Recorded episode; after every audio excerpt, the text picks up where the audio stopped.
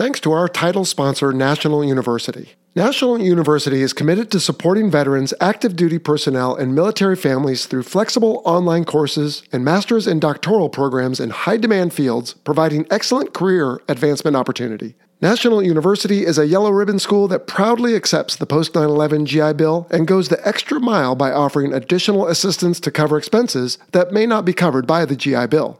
To learn more, visit nu.edu forward slash veteran.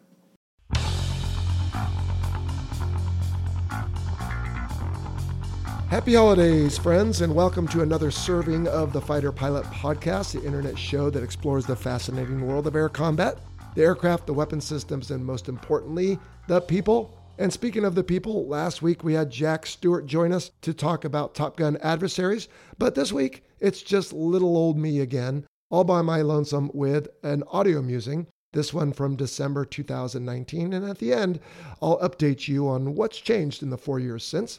But before we do, gosh, yeah, I think we are firmly into the holiday season now with Thanksgiving in the rearview mirror. And if you celebrate it, I hope you had a good one.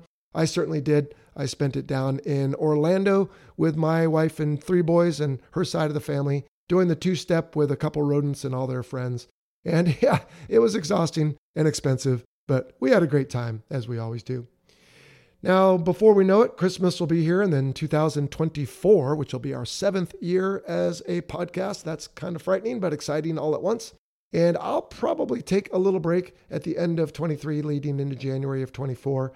But for those of you who are enjoying our F 14 Tomcast reruns on the YouTube channel, well, that'll keep going. But yeah, I might take a little downtime just to enjoy the holidays. Well, like I said, we've got another audio musing here for you. It's called The Art of Being Wrong and again, it's from December 2019. Here we go. The Navy doesn't have F 16s. I cannot tell you how many times I have read this on social media. Seems like every time I post an Instagram photo or YouTube video for my time flying the U.S. Navy's dozen F 16 A's and B's at NAS Fallon, Nevada, someone responds with this proclamation. What I find sadly amusing is not the respondents' misinformation, but rather their conviction. It's almost never a question. The sky is blue. The Pope is Catholic. The Navy does not fly F 16s, period. One gentleman even took it a step further, responding to one of my reels I assume you stole this video from someone else and have no idea what you're talking about. Oh boy. Admittedly, the Air Force is the predominant U.S. operator of the F 16, numerically and operationally. But the Navy has maintained a small fleet of Vipers off and on since the F 16N debuted in the mid 1980s. It turns out the little jet makes a capable, cost effective adversary that is an absolute blast to fly. As satisfying as it is to correct people when they respond so determinedly, this whole ordeal has me pondering the more relevant question of why we are wrong in the first place. With a little digging, I discovered the reasons are many. One is that our information is simply flawed. An example of this is, of course, the assertion opening this audio musing. Another is false memories. Research suggests humans are prone to creating memories of events that never happened or did so differently than how they are, quote, remembered. And the longer ago the event, the more susceptible it is to distortion. But the most insidious reason, and scary, frankly, is expectation bias which is where we observe events not as they are, but as we expect them to be based on our biases.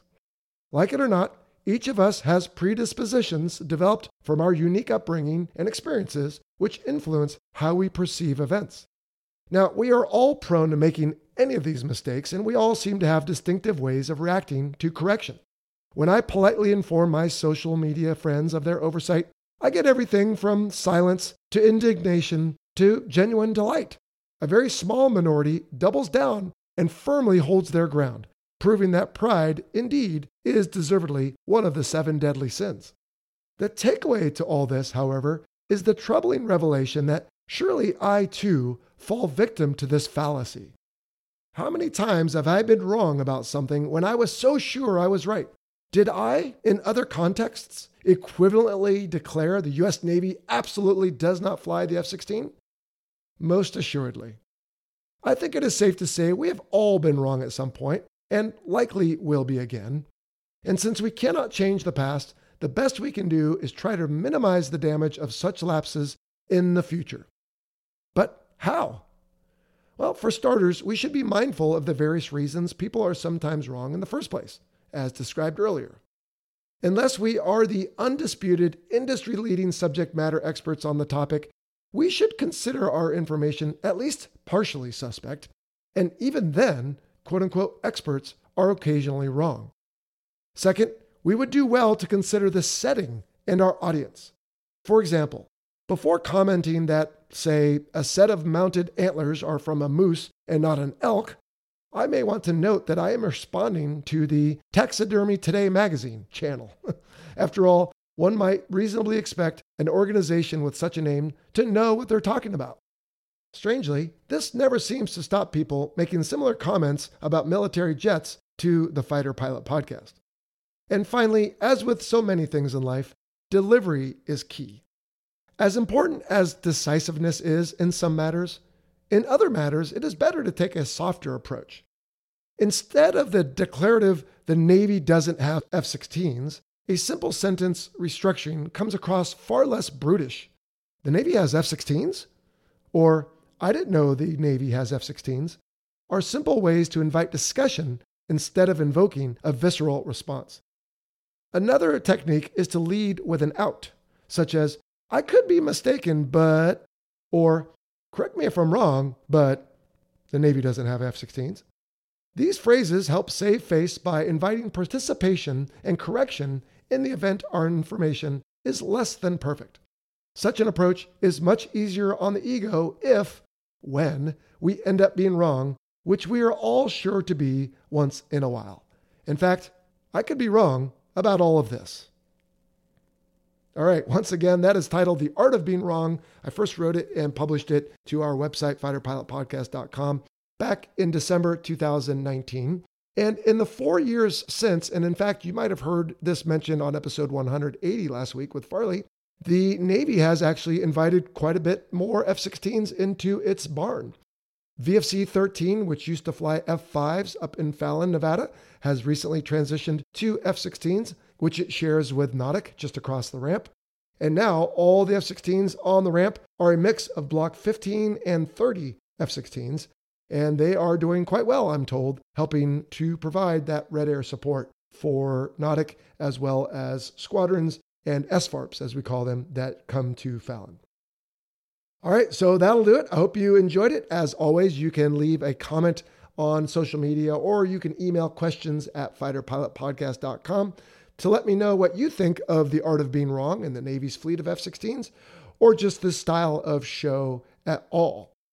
I will be back with another audio musing next week, and then, as I said, probably take a pause over the holidays, but we might squeeze in one more numbered featured episode before we do.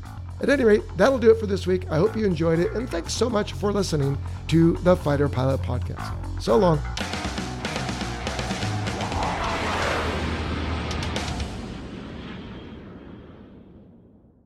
Thanks to our title sponsor, National University. National University is committed to supporting veterans, active duty personnel, and military families through flexible online courses and master's and doctoral programs in high demand fields, providing excellent career advancement opportunity. National University is a yellow ribbon school that proudly accepts the post 9 11 GI Bill and goes the extra mile by offering additional assistance to cover expenses that may not be covered by the GI Bill. To learn more, visit nu.edu forward slash veteran.